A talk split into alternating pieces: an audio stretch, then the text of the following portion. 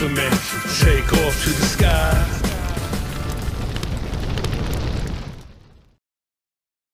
Now we out the bag and we back into the hot takes. Let's do it for the hot takes. Hot takes. The hot takes. Hot takes. Heat check. Yeah. Let's hot do it. Takes. Yeah. Now we doing the hot takes on Falcon and Winter Soldier, and we're gonna do a review of episodes one to three, and we'll also be referencing everything we also said about Isaiah Bradley. So check it out. Yes, indeed. Yes, indeed. So, what was your take on episode one? Coming out the gate, this was Falcon and Winter Soldier. This is how we're going to introduce ourselves. The first scene, like, what were your thoughts? My thoughts was that I'm still in the movies. Mm-hmm. Still in the movies. Still have the same cinematic quality. It's official. Um, the way he's moving with those wings, he's flown with it. Um, the the way he's being creative with the wings. That's why I say he didn't need the shield, right? Like you know, you could get that to Bucky if he wanted, whatever. He already gave it away to the Smithsonian. And shout out to um, War Machine Don Cheadle for coming through. That was a nice little cameo right there. Um, nah, it, it was official though. You know what I'm saying? It, it was definitely hot. The uh, the action scenes are crazy. Um, seeing uh Sam Wilson broke. You know what I'm saying? My man has no paper. All of this work that he's doing, putting his life on the line and getting nothing for it, it's just crazy. But you know, just being able to dive deep into the character and see his family, his personal life, get a little bit of history on him is, you know, definitely a nice touch on the show. Um, where you at with it? So, I'm glad you talked about that. I thought there was definitely something interesting to be said about the fact that Sam Wilson, aka the Falcon, also right hand man at the time to Steve Rogers, aka Captain America, has financial troubles. How is it that Bucky, who was basically on America and the world's most wanted list as a convicted killer and felon, has a good situation? We see that immediately in the first episode. And I'm thinking, okay, so Sam is trying to just get money and a loan from a bank. His sister Sarah is basically the one that was always there when he disappeared after the blip and he came back five years later and all these different changes happened in their family. So even the bank guy is asking him, look, don't you have like a some kind of account or something like that? And I'm thinking, well, shouldn't he? He's working with the likes of Tony Stark. Tony Stark could put everyone on the payroll. True or not true? And and, and to me, also it parallels to also why Isaiah Bradley was a patriot once again to his country, thrown in prison, and then look where he's living in squalor as well. So there certain things just don't add up to me. They really don't add up. Seems to be pretty consistent. Yeah, You know, I in all the wrong ways. Yeah, it just seems to be pretty consistent. I mean, even to the whole thing of you know the police wanting to arrest him. Mm-hmm. You know, like they're having an argument. You know, who who do they want to run up on? But you know, for all of the um the socially conscious topics that they've broached, which you know they bring a light to, which is necessary and it's good that they're not shying away from it. Um, one thing that I did notice was that for me, like disproportionately, it seems like all of you know the the black characters seem to be using a little bit more profanity than their white counterparts. Mm-hmm. You know what I'm saying? In several instances, so you know they may have said something like you know once or twice, but it seems like all of ours like go there. Now I don't, you know, my thing is I don't understand like if that's supposed to be the stereotype and that makes you quote unquote cool, but to me it's just not necessary. You know what I'm saying? Like if it was a show that was just going there and it was primarily just all for adults, then I'm like, then let everybody go there. You know what I'm saying? But when I noticed, you know, Falcon repeatedly goes there. When I saw um US agents um sidekick, he touched, you know, he went there a little bit. And then when I see um even Isaiah Bradley like straight out the gate, oh, you know, I kicked your, you know, threw his words out there. um, it's just like seems to be like a repetitive thing. And I'm just wondering, like, well, if in your script writing you're very socially conscious, I mean, you're on one hand you're very socially conscious, but then on the other hand you kind of feed into certain stereotypes. Where are we going with this? Wh- Like, what's up? So, to your point, I did notice that. I did notice the fact that when Bucky was going to his counselor, right? She asked him, Do you know your three things? The three things that you need to follow, your basic rules. One is you can't do anything illegal. The second one was you can't hurt anybody. And the third one is to say, I am no longer the Winter Soldier and I'm a part of an, uh, and you are a part of my effort to make amends. So, in my thinking, it's Bucky and the U.S. agent that are enhanced people, right? And they have cool demeanors, yet they're not the best social people. Like, well, the U.S. agent, he right now is trying to be the the guy that shakes hands and kisses babies in public, and he has a cool demeanor, and yet, like you said, Sam and Isaiah are supposed to be these hothead people that just flying off at the mouth Right. and yet Bucky is the violent one, right? He has the metal arm that when he even went to Madripoor, that oh wow, they know him as the Winter Soldier because of the metallic arm, Right. and I guess he is trying to fight that as a like a um, an inner demon kind of thing, and an internal conflict with himself, but yet he's still portrayed in a certain way. He's a felon, but yet you're saying that what felons are cool and level headed. Is that the psychosis behind them being that way? Is that their motivating factor or the trigger that we should be aware of that will put everyone in jeopardy? Right. I don't know. Yeah, you know, it's um there's a lot to watch within what you're watching. Right? You know what I'm saying? Um like who he who has eyes to see will see, right? Yeah, yeah. You know, so we we see where they go, you know what I'm saying? Hopefully, you know, they're not um kind of coming out of both sides of their mouth with it. You know, their mouths with it like they, you know, we'll have a little bit of parody, you know, happening.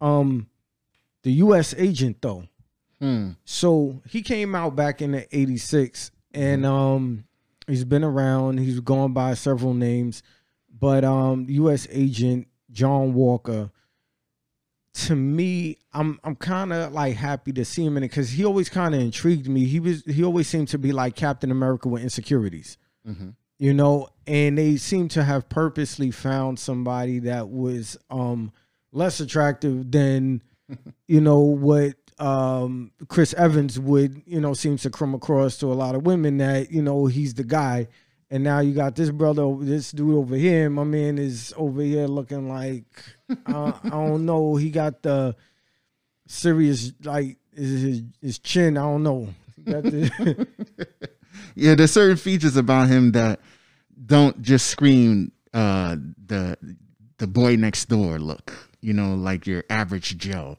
It looks like he has like some pent up rage and emotion that he is trying to keep in control of.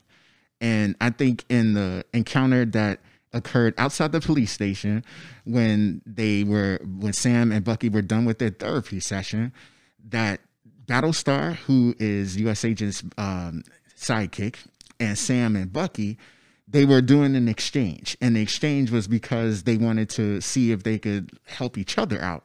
But then Bucky was like, you know what? Forget that. And because of that, that one little thing, it looked like the US agent just went like, look, you know what? If you're not with us, you against us. And if you are, get out of my way. and that's what I was waiting for. I was waiting for that moment where um US agent was kind of acting like a little funny style, right? So I remember reading US agent in the comic books back in the day in Captain America books and he always did seem to have like a chip on his shoulder. He always seemed to be a little bit perturbed by Steve Rogers and um you know, even when he was as a West Coast Avenger, you know, he just always like just had this extra like uh, um Layer of frustration. yeah, you know what he kind of reminded me of? He reminded me of the guy that would not jump on a grenade in Captain America Part One when Steve was little, before he took the super soldier serum that um, Tommy Lee Jones's character mm-hmm. wanted mm-hmm. and couldn't understand why the doctor and the professor wanted Steve Rogers, a little Steve Rogers, mm-hmm. as opposed to this big soldier, right? He kind of reminds me of him a bit. And he also has sort of an Eddie Brock feel. Like he just got this hater in him. You know what I'm saying? Like, you know how Eddie Brock be hating on Peter? Yeah. It's like this dude just be hating on Steve. Like, if I can't measure up, then you know, It's like an eternal chip on his shoulder. And Yeah. it won't go away, you know? yeah, it's just like, you know, initially I'm I'm cool. But it don't take much for me to go left. Mm-hmm. Mm-hmm. And and so basically we get an introduction to the US agent in action from episode 1 where we see him and Battlestar on top of two semi trucks being hijacked by the Flag Smashers. And the Flag Smashers are an online group who basically want things to go back the way they were before the blip. So their motivating factors we later learn are to basically get supplies and things to the camps of people that are going around and helping them. So we see almost like in episode three a change in the motivating factor of why they are the way they are. But we also learn too that Karli, who's the leader of the Flag Smashers, is the very person that stole the super soldier serum from Dr. Nagel, who was originally um, a Hydra agent. He developed it, the super soldier serum, from taking a sample from Isaiah Bradley's blood. Isaiah Bradley told Sam and Bucky on the visit, which agitated him that look you know what i served my country but then i got locked up i got poked and prodded and they took blood samples from me and we later see that these blood samples were used by dr nagel uh, basically in an attempt to recreate the super soldier serum but it didn't happen right away because hydra got dismantled and then he got picked up by the cia but in in the course of all of this he was one of the people that turned to ash. So when he came back the cia's program was done and he had to figure out where to go. Who picked him up but the power broker and the power broker was like look you know what? We're going to do this and we're going to do this right. He was able to perfect it. And who steals his super soldier serum but karli? Gives it to all her people. And this is why we first get introduced to the flag smashers in a violent way. First overseas, um, where Torres got hurt, who is Sam's friend, and kind of like an agent on the ground who doesn't have the flashiness and isn't recognized like Sam is as an Avenger. And we see them again in the fight, and we really see look, there are more super soldiers out there, which is what is the motivating factor for Sam and Bucky to really get this. But tell me, the hero, who do we see Bucky and Sam recruit in order to help them in this effort? That's where I was gonna go. Um, flag smashers and their globalist agenda. Mm-hmm. Um, you know, they're they're definitely proven to be some formidable foes, but we know who the real villain is. None other than Baron Zemo. there it is. Right? So he is a Baron. He is not broke like Sam Wilson, who is the title character. Where The villain actually has some coin. He has some money. He actually has some Bitcoin. It looked like. Didn't that didn't that seem to pop up? dude, it did. Mm. Did we catch that? Yo, he, he got a jet plane, dude. Jet plane reset. Yo, how sweet it is. Mm, reset. Okay, so shout out to Baron Zemo Look at what we have right here behind Captain America's left knee. Shout out to the picture, right? That's a dope position for the knee. Because he's a villain. So, I mean, come on. right? so, um, yeah. So basically, like Baron Zemo, um, he gets busy, he could fight. They pulled out the purple mask, which I was happy about, but Mm-hmm. he doesn't have the whole purple outfit, which I was also happy about. Mm-hmm, So it is still um, comic book accurate enough Right. for me. And he had the fur though. He had the fur, He had the fur. so they figured out a way to you know pimp him out. Mm-hmm. Pimp him out, pimp him out, pimp him out. Yes, yes, and they said pimping ain't easy, but it's necessary, Oh, even in the MCU. Cups up. Cups up on that, and Mm-hmm. to um Sam Wilson, no, you did not look like a pimp. yeah. Right, my man was worried Right. about that, which was funny because actually the person that was looking like the pimp was actually Baron Zemo, mm-hmm. Mm-hmm. right? All he missed was the hat. And Sam's uh, Sam was portraying a guy named Smiley Tiger. Yes, Smiley Tiger. What kind of name? I don't know. I don't know. But Mm-hmm. how we? How excited were we to get back to Wakanda? Mm.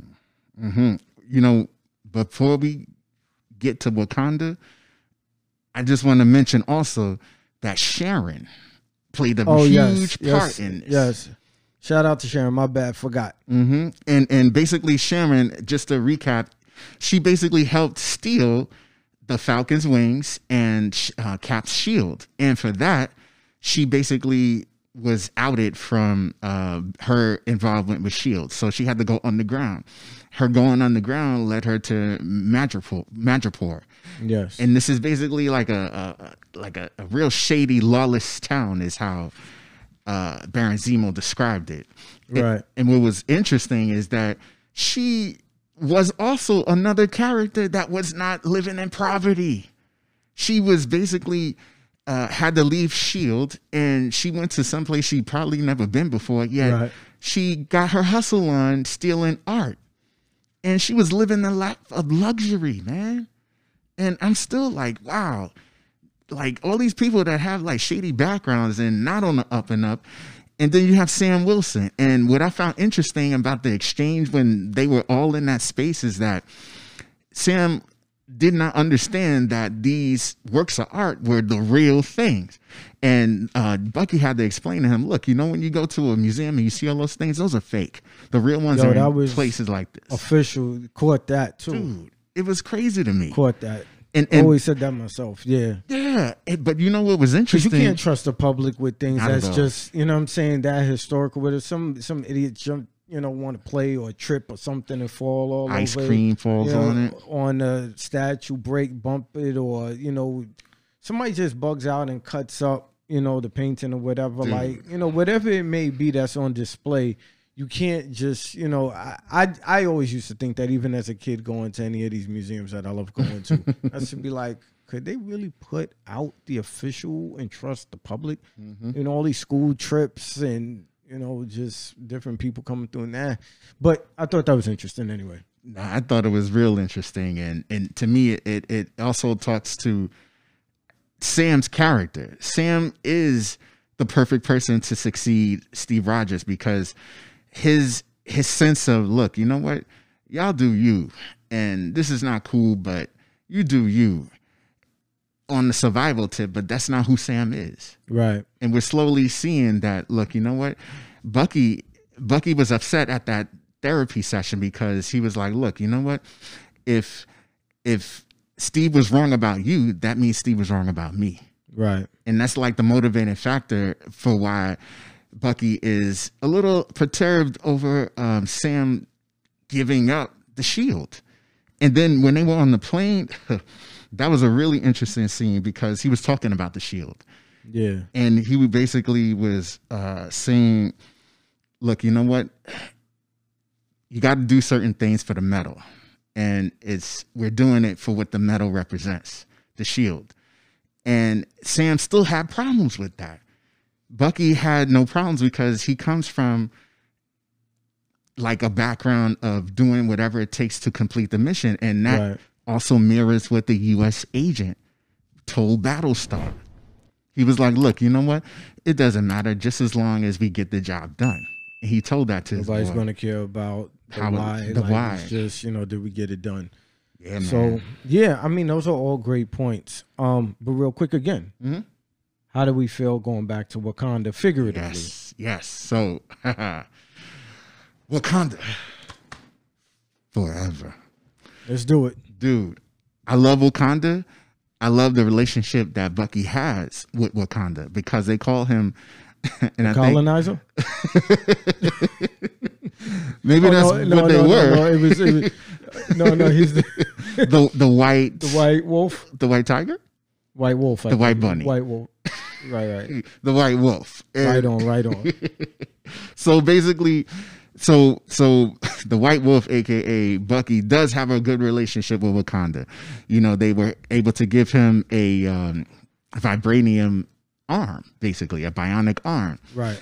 and it's interesting that at the end of episode three of falcon and the winter soldier there was almost like a breadcrumb or a, a, a, a nugget of a hint that Bucky saw, which is one of those round orbs that I believe Shuri had and she utilized in some different way because they really have a mastery of the technology and how to use vibranium in a good way.